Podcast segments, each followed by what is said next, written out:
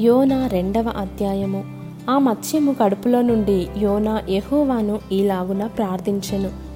నేను ఉపద్రవంలో ఉండి యహోవాకు మనవి చేయగా ఆయన నాకు ప్రత్యుత్తరమిచ్చెను.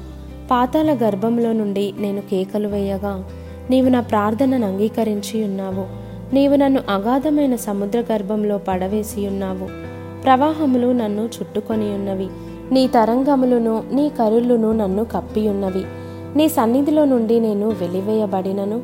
నీ పరిశుద్ధాలయము తట్టు మరలా చూచెదనను కొంటిని.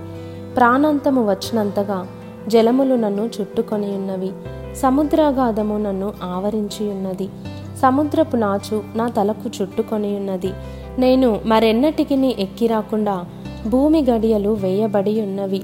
పర్వతముల పునాదులలోనికి నేను దిగి ఉన్నాను. నా దేవా ఎహోవా నీవు నా ప్రాణము కూపములో నుండి పైకి రప్పించి ఉన్నావు.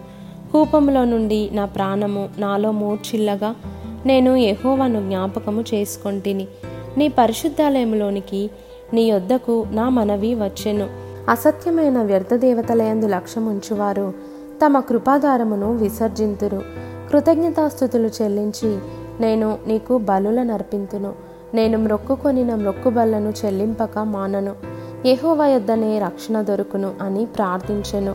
అంతలో యెహోవా మత్స్యమునకు ఆజ్ఞ ఇయ్యగా అది యోనాను నేల మీద కక్కివేసెను.